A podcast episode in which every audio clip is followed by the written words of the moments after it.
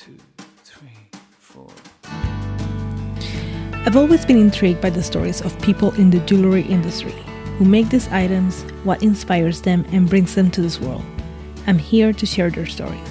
This is A Thousand Facets.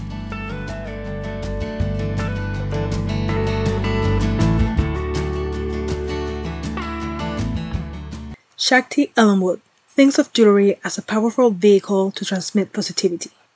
She creates a bond with her designs that will carry to the world. Her responsible practices make her work so much more special. Please enjoy our conversation. Uh, hi, Shakti. Hello. How are you doing? Hi. I'm good. Um, so I've met you um, through Amy Wilson, who is an incredible person, and She she, spoke to me about you, and she was very, very passionate about what you're doing. Uh, and I really love your work and um, the the pieces that you were doing. They felt very special and very um, mythical in a way. Uh, and then we met today. We had lovely tea. We spoke a little bit, and um, and it, it was very very lovely to have a conversation with you before. Um, can you tell me where did you grow up? Yes. Well, I grew up in Guildford in Surrey. Um, and I went to boarding school in Somerset since I was uh, 12, 12 to 16. Oh wow. Uh, is there? Um, do you have any first memory of jewelry? I do. Um, I think we probably all do as children. We remember going through our mother's jewellery box. And um, my dad was a mechanic for Jackie Stewart, which was Formula One racing. And so Oh, he used to travel all over the world. Nice. And he would always bring her things back from the different countries. Uh, so there was some pretty special pieces that um, I can remember quite clearly. Beautiful. Um, there was one piece that had like an ebony face and then there was all these like silver rays coming from it. So yes of course as a child i was very fascinated by jewelry. Do you still have any of her pieces? i do yes and i actually usually wear my grandmother's. I've got an 18 karat gold watch from my grandmother um, but it, it, I- I've started to notice that it's it's got a little crack in it, and I need to find a proper repair specialist. But yeah, I love to wear my the ancestral jewelry. I love that. Um, do you do, does anybody from your childhood besides going through your mom's uh, jewelry box inform you of your taste of jewelry? No, but my um, my mother was in fashion and my grandmother was in fashion, so I think that I just kind of developed a certain eye. It's like you say, there's you when you grow up around people that are in that and they're constantly looking and evaluating things. Um, that definitely had an influence on how what I love and how I perceive things. Mm. And so, can you tell me how this did your jewelry journey started? Yeah, it really started when I started traveling. I was 21 and I left England. I was in search of adventure and it led me to India where I started to realize the value of um, jewelry to the women there. Much, much, you know, it's part of your dowry. People wear Yeah. a lot of gold. It's, they, they, they carry their value with them Yes. and also just started to see a lot of the you know mogul jewelry and the just the, the fascinating history and the beauty of it. But it wasn't until um, I got very sick in India. I'm very sorry. yeah. It wasn't that pleasant. I was very I was so sick I couldn't look after myself. Mm.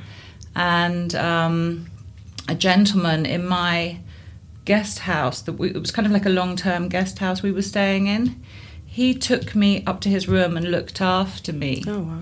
and he had a little workbench in the corner hmm and he sat there goldsmithing all week and uh, i was just became absolutely fascinated by it and i literally had like a light bulb moment Oh wow. I had been doing a few things before. I'd been making a few clothes in India, making some leather bags, some belts, Mhm. doing some, um, you know, stringing things together, and just kind of really looking for something, a creative channel. Yeah. So when I met him and I had that epiphany moment, um, everything changed after that. I knew exactly what I wanted to do. I had no doubt about it. Did you learn from like did he teach you certain things, like certain techniques or anything? He didn't teach me anything. I was literally just lying on his bed, like watching him soaring, filing, and uh, when I got better and I was ready to travel again, he presented me with this beautiful uh, turquoise and gold ring, and it was it was just magical, and I, I fell in love. Oh wow, Mm. that's beautiful. So then you leave India, and where do you go after? I left India and um, I followed a boyfriend to San Francisco. And I wanted to. There was an amazing jewelry school there, the Revere Academy of Jewelry Arts. It wasn't design based; it was a very technical based um, school. And so I, when I arrived, I took one a, a three day class, which was called Beginning Fabrication, and um, it was quite expensive. It was around five six hundred dollars, I think. So I did one class, then I couldn't really afford to do any more, and I ended up writing to Alan Revere and asking him if I could have a job. He he employed two people. One was the registrar, and the registrar Holly, who had been there for six years, just handed her notice in the day before. Oh wow, So I got the job. that was kismet for sure. It was, I got the job and I received my entire um, training for free, Wow. which was like over $20,000, the, the graduate jeweler. But not only that, every year we put on these wonderful symposiums where we would have amazing um, artists come from from all over America, and uh, they would teach week long classes. For example, you know, Jean Stark, Mhm. granulation, Mm. um, all different things like that. So I, I, I- and I was in the building was the Phelan Building, which was the jewelry capital of San Francisco, which sadly now has kind of been disbanded Oh. and turned into offices. But it was a warren, you know, nine floors of everything jewelry. Oh wow. So that's when I met Harach Nargizian, uh, an Armenian fifth generation master goldsmith.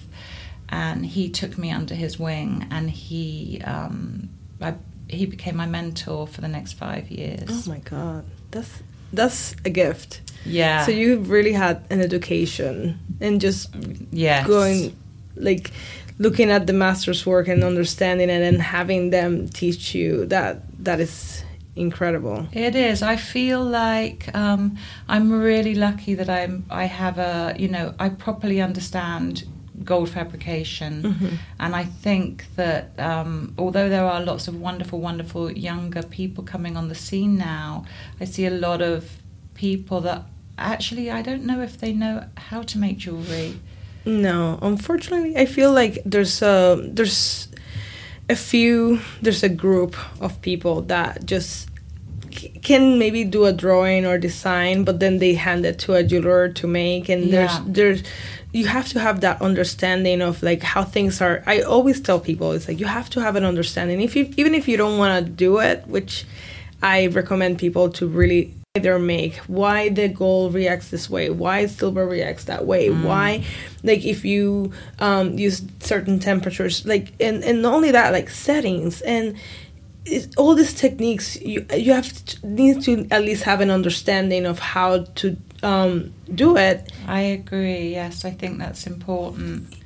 Yeah, and and I love the fabricating part. There's something very kind of meditative and relaxing. I mean, it's just I just get really lost. Like yesterday, I've been making these new fish earrings I was telling you about, and I think there are on each there's so there's ten fish, and each one has um, five scales Mhm. and then three fins. So it's that's a lot of little details Yeah. in there. Um, but yeah, I love it, and and I I feel really blessed and privileged to do what I do, and I'm I'm so happy that. You know, even though I've been doing it for like 25 years, I'm so passionate about it and, still. and that makes me so happy that you Yeah. still have that passion and Mm. you still are finding new things and new ways to create your work Mm.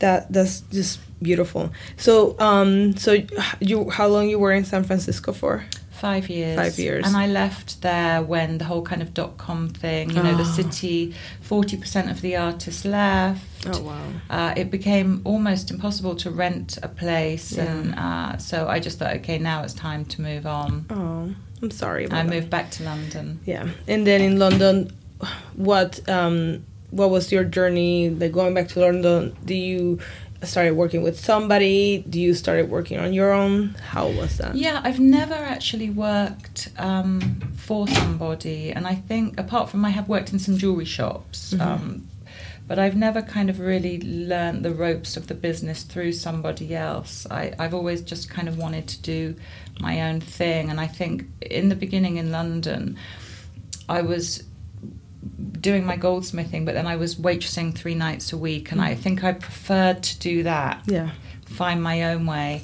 But in so I when I arrived in London, I joined a shop called Ruby Red, Mhm. which was at the Golborne Road end of Portobello, and it was it was owned by two lovely women, Sam and Lucy, and then so they worked and sold their jewelry, and then there was Camilla and I, who also worked and sold our jewelry. So it was like four of us we each worked one day in the shop and we had saturday person and then we would create from there and, and that was a that was a wonderful amazing time actually that's beautiful Mm. Um, so do you feel like you have because your voice right now is very amulet like it has like a f- amulet feel like something protective like something that you carry with you to Mm. protect you all the time have you ever had that voice or do you had a different type of um, point of view before compared to now Uh, yeah, I think things have changed. One thing that I will say from the first moment that I made jewellery, I was always attracted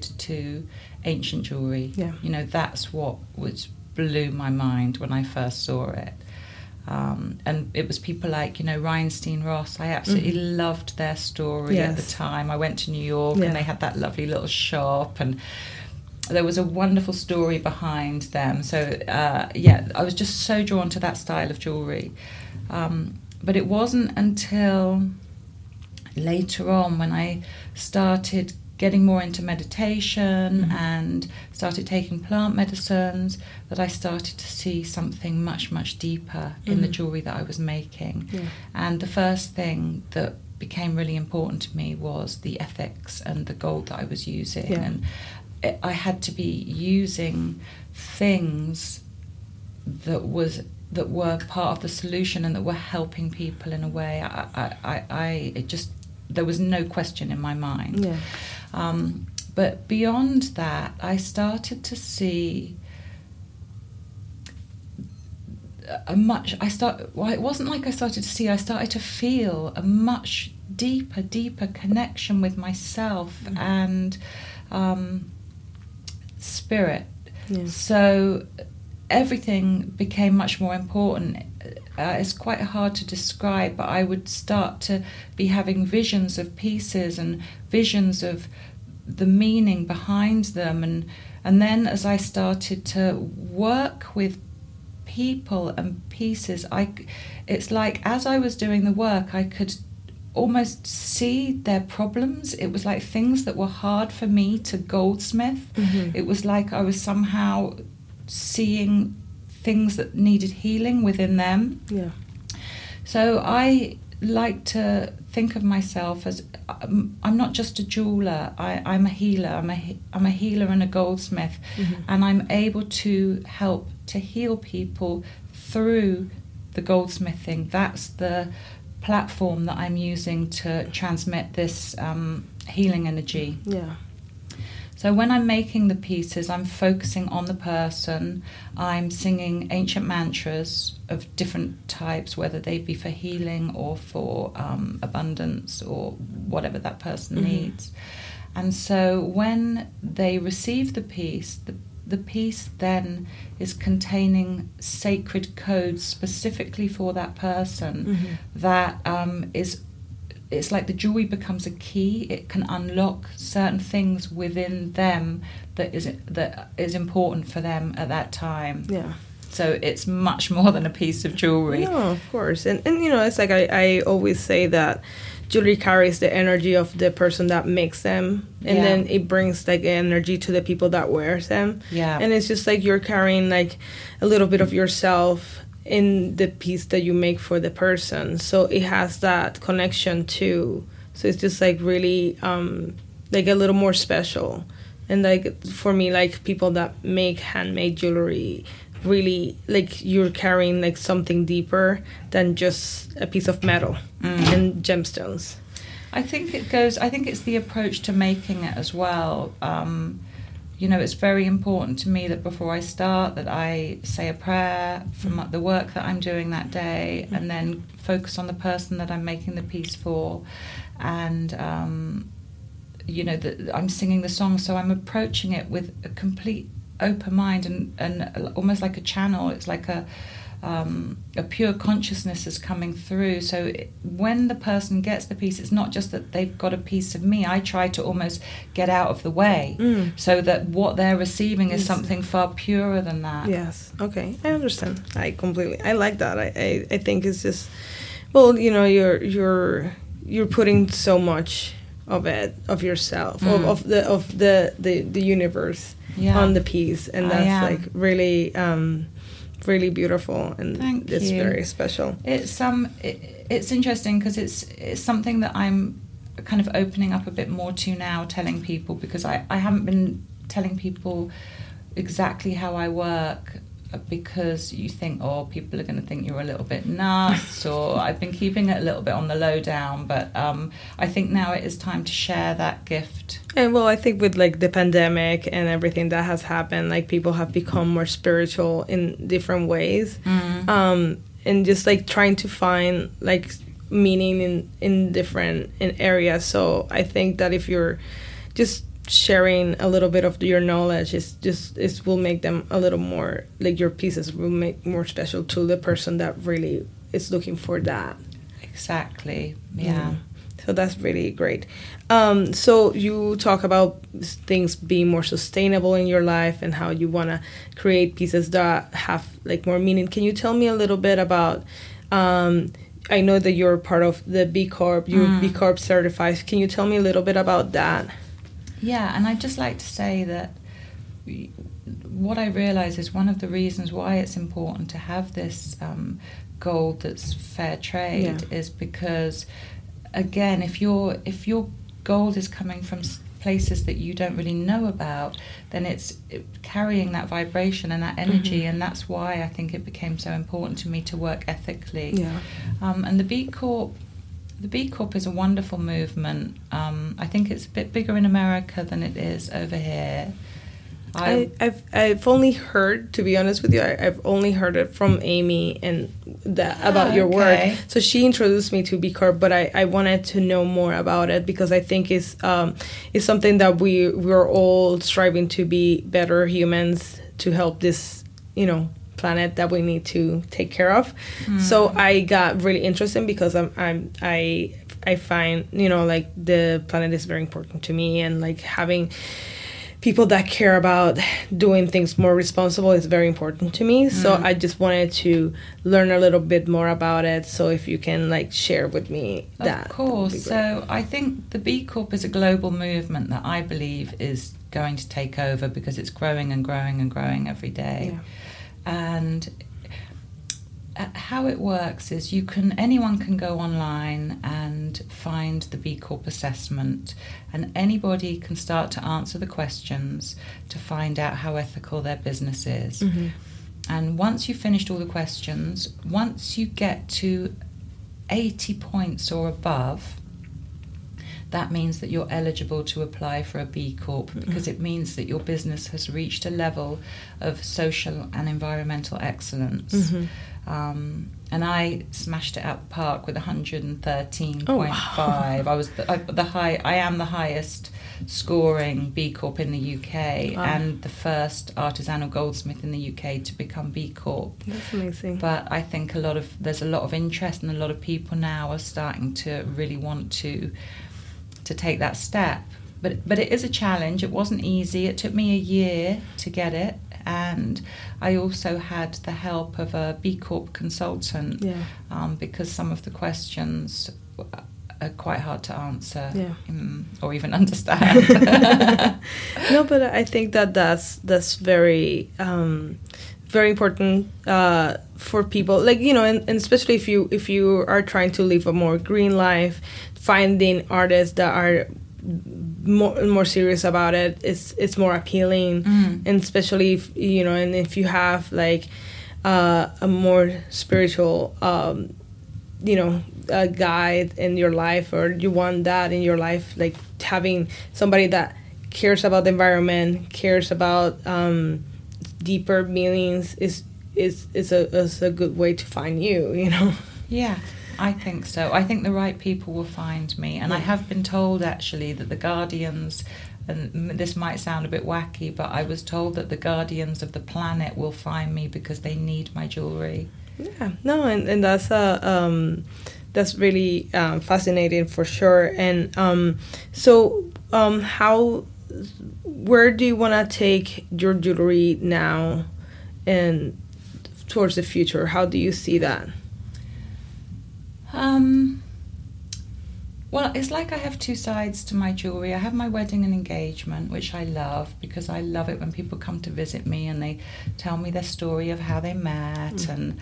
Um, I really, you know, so just to keep developing that, but it's my animal amulets that are my real passion and my real love, and I feel like the the wedding and engagement allows me to explore more creatively yeah the other side of my business. Mhm. Um, so uh, in my head, I have I've my pieces are just getting bigger and bigger and bigger, and I'm really excited. I've got a whole book of things that I want to make. oh i want to see that Yeah, I, so that that's and, and I and also I want to um, spend more time in, like I said before, I'd spend more time in America next Yeah. year. I'd love to tap into the LA and the New York markets. Yeah. Mm. Well, the the LA market is definitely. I feel like you will have like a, a good. Um, that's my place. yeah, yeah, yeah that's definitely your place because it's like you know, especially if you go in the like Joshua Tree area, think people are just like really looking for something deeper and like have a deeper meaning on Mhm. you know on their lives. So Mhm. that's really really good. Um, so tell me about your your engagement ring side like how do you work with your customers like how they approach you and like do you um how how's their the process Well, up until recently, I've been living in Devon in Mhm. the countryside.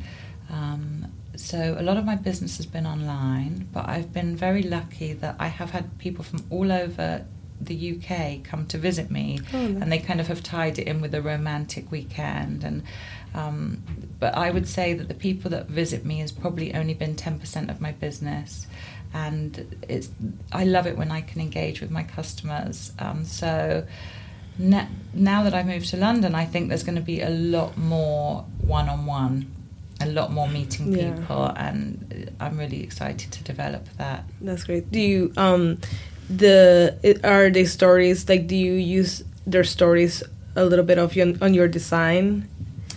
Not so much like that, no.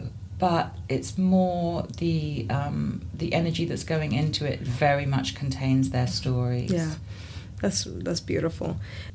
How do you find the the amulets that you work like the the animals like how how do they come to you? Um, well, for example, the ra- the rainbow serpent Mhm. that came to me in um, while I was doing a uh, Aboriginal meditation Mm-hmm. Um, in a group. I've been doing it for about eight years. We gather about twice a year. And um, I started to have visions of it, and I, I'd never even heard of the rainbow serpent before. Mm-hmm. So it was only afterwards that I started to look it up, and I could see, oh, that's that's the vision that I had. So a lot of pieces will come to me like that. Some bits might be, say, for example, my uh, my daughter's called Paloma. So uh, when she was born, I created a dove for Mhm. her. And then my own personal spirit animal is the crow. So I made a crow. Mm. So I kind of just go with the flow of what's coming into my life at the Yeah. time. Or if people, some people might ask me, mm, uh, you know, someone said, "Would you be happy to make me a cat?" And so I love to make people's um, animals in gold. Like Yeah. if they give me a picture. Oh, that's nice. Mm. So, what's the the meaning of this rainbow serpent? So um, the rainbow serpent, as I sh- just showed you in the Yeah. little book, the, so the rainbow serpent is basically the story of creation Mhm. in Aboriginal mythology. Mm. So the rainbow serpent was lying beneath the earth, sleeping, and when she awoke, she gave birth to um, all of the people, all of the animals, the mountains, the seas, the rivers, and uh, so you could almost equate the rainbow serpent to God Mhm. in that way. Yeah. And she's also um, a very strong symbol of fertility Mhm. because she would um, fly from waterhole to waterhole. So there is the um, the story that women that wanted to get pregnant would go to the waterholes and then they would be blessed by the rainbow serpent and then they would uh, get pregnant. Oh, that's great. That's beautiful. Um, is the um, what's your favorite besides what's your favorite animal to make personally?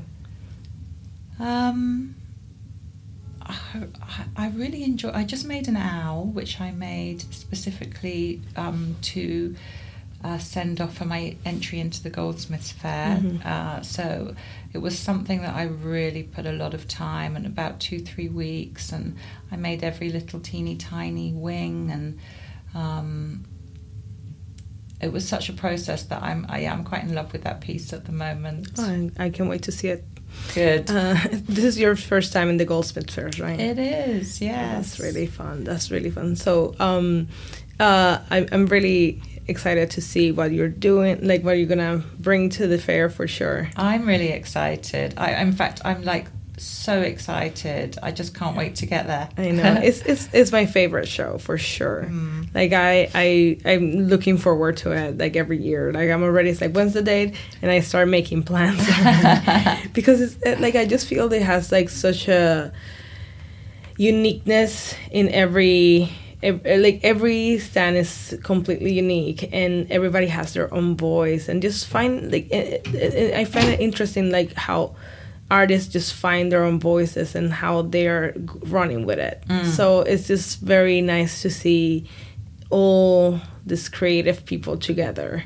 I think that's amazing, and I'm really looking forward to meeting a lot of the other designers. And I, I actually went last week, and it was wonderful. I was so bowled over by the standard of the work. Yes, it's Mm. it's just very, it, it really, um, ah, it's just I, I just get excited. It's it's my it's my personal treat It's when I come to- catnip. yes, I know. It's just like having conversations with creative people is very exciting to me. Mm. because I, I I admire people that have found their own voices and just I could never find a voice like I Mm. just I have I'm all over all over the place I'm very um I have jewelry ADD like I call it.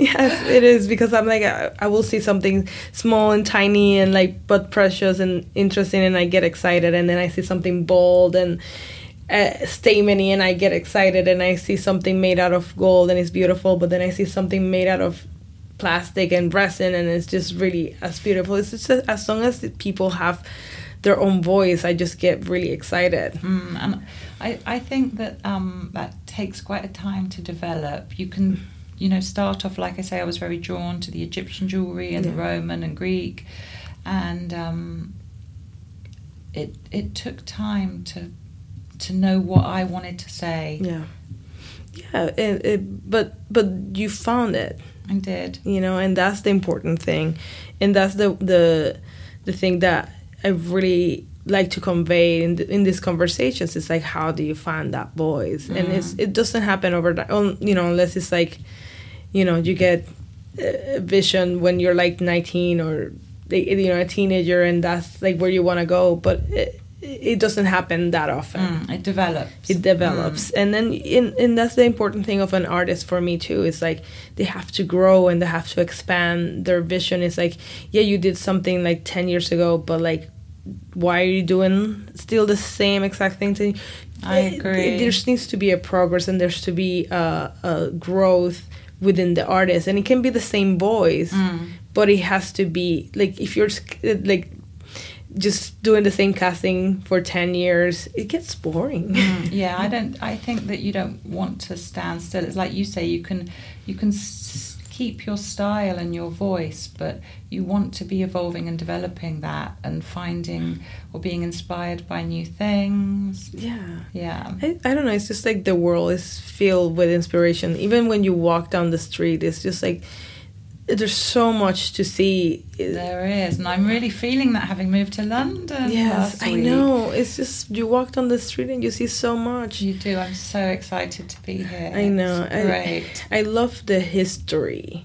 You know, it's like I, I just love and also the the mix of like old buildings with new buildings right beside it and and just like it, but there's like little nooks and crannies everywhere that you come and Mm. like New York doesn't have that that Mm. much like New York is more like yes I think I always joke that it's like I would love to visit every space in every building in New York City which is definitely impossible but I have been to different spaces in New York that you were like you will never imagine that that's happening there Mm. but like in London there's like you will be walking down the streets and then you you look uh, to by an alley and there's like this beautiful garden or a beautiful like little cute stores in that alley and stuff like that and it's like always filled with surprises It is. We have one just around the corner from ours because I've got a dog, so I've been kind of discovering the area. Yeah. And there's this one little alley that's all cobblestones, all cute little pink blue houses, loads of plants. Oh. It's like something from another world Oh, you've just I stepped into. and you will never imagine if you didn't walk to it like because when we're in a car like you don't see anything and it's just like it's kind of I, I just love finding those little nooks and crannies Mm. in I, I London has a special place in my heart it's like my Mm. second home so for like every time we love New York. I know, I know. It's like New York, but I, I, I, I like, I love New York, but it's like it's just so fast and crazy all the time.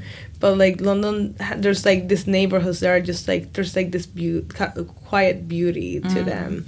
Um, so I have like a couple of um, compulsory questions that I like to ask people. Uh, um, what's your favorite gemstone? Ruby. Ruby.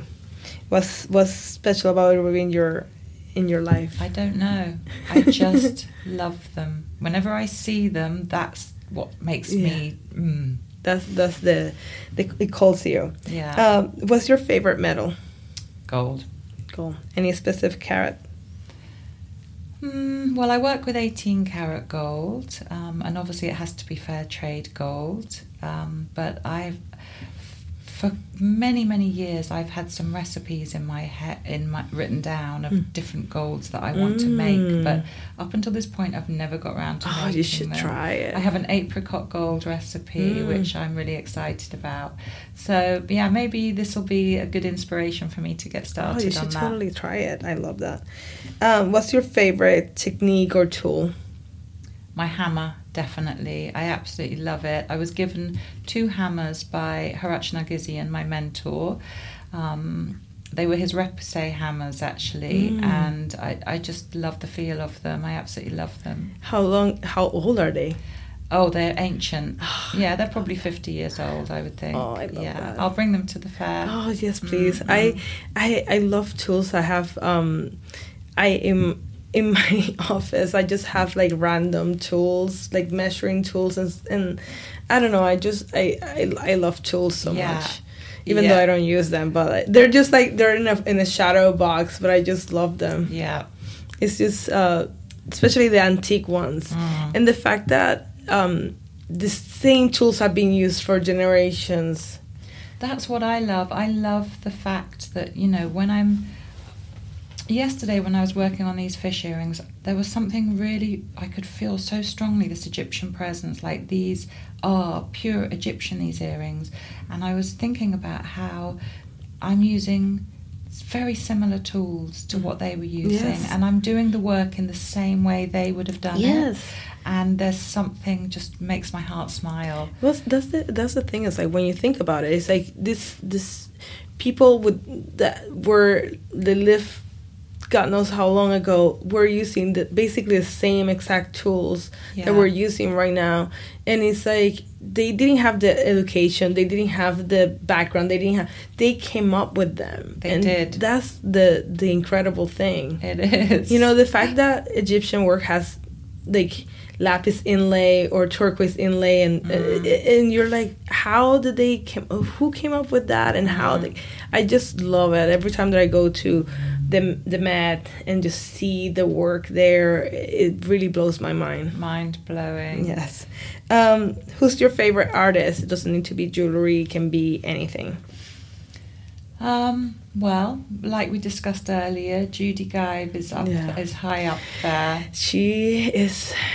she's I love her very, very special. And Yeah. um, as I said, you know, when I was, I didn't start make, making jewelry or learning to make jewelry till I was thirty, and so it was the really strong women around me, um, not personally, but Yeah. just that I was really inspired by, like Cathy Waterman and Yeah. Judy Geib and people.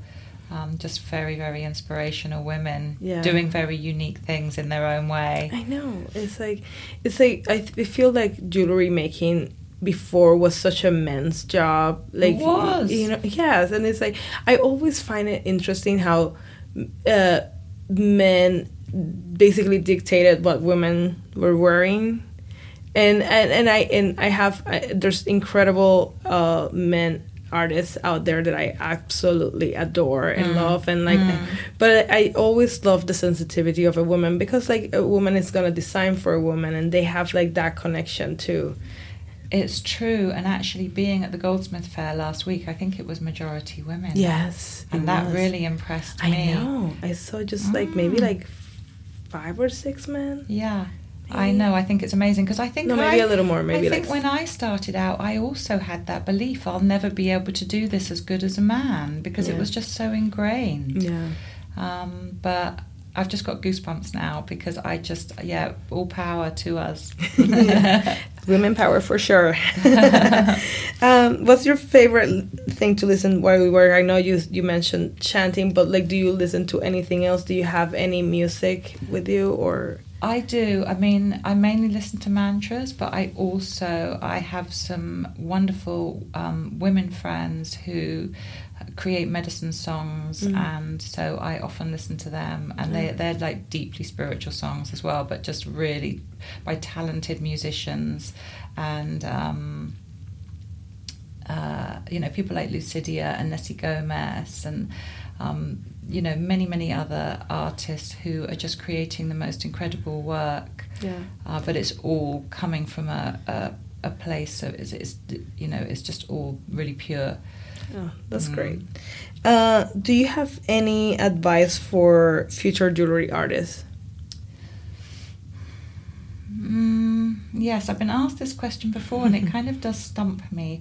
I would say, um, you know, if you if it's something that you're interested in, go and take some classes and learn the basics, like we were talking Yeah. about before, to actually learn how is jewelry made. Yeah. Um, and then, although I didn't do it this way, I can see there would be a lot of benefit from, you know, working as an intern for someone Yeah. um, and and learning the ropes that way, and and like and then just finding your voice. Yeah, and that's uh, I, that's uh, I, I was having a very passionate conversation last night about that uh, with some friends, and I there were like two 20 year olds and to 20 something year olds in the table, and I was like, you need to pay the dues, and you need to learn the craft, and you need to understand how things, and be a little humble, because uh, like when you're humble, people are more they're they're more open to guide you and and if you really want to sh- and you have to show how hungry you are and how much you want to uh, like really understand things Yeah. and people will really open up with you and like teach you and take you in, in under their wing if but you have to have that that attitude of like i want to learn Yes, definitely. Um, I think that that's really important. That, Yeah, because- like you say, that you come with a certain humble. All the jewelry friends that I had at the time, and I think ninety percent of them just kind of gave up, and I just tenaciously stuck with it, even though it was really hard to make money. Yeah. Especially when before the internet, and there were you had to get into shops, and it was all sale or return. Mhm. Um, I there was a few times that I thought I'm just going to give this up, but Yeah. then I just couldn't. I know, but that's the thing is that when you're born to do something, like I don't see myself not being in the world of jewelry in any way. Like it's just really hard for me not to, Yeah. because I love it so much and I'm really, really passionate about it. So, you know, it's like, I, like I tell people, it's like you have to really love what you're doing. You have to really love it. It's it has to be a passion. It has to call you, because if not, it's just you know, oh yeah, I'm just making money with it and that's it. You know, it's like mm-hmm. there's nothing like it, it. It doesn't mean anything No. you know it just doesn't mean anything but you have to have that passion and that love for it and the people that really have it are the ones that are really just gonna go for like gonna like succeed Yeah, because they can't give up. Exactly exactly Shakti, sen- thank you so much for talking to me. I really love what you're doing. I really um, can't wait to see your work, and I'm gonna be sharing ev- um, what you're doing. Uh, and I, you know, I- thank you so much. Thank you very much for mm-hmm. having me, and I'm I'm really looking forward to, to seeing you at the fair. yes, for Thank sure. you. Bye. Bye. You can find Shakti Ellenwood on Instagram at Shakti Ellenwood or her website shaktiellenwood.com. Thousand Facets is produced and edited by me. Please visit A Thousand Facets on Instagram to see photos of some of the things we spoke about during the interview. Music by Chris Keys. You can find him on Instagram at Chris underscore Keys underscore underscore. Please remember to rate us on Apple Podcasts. Thank you so much.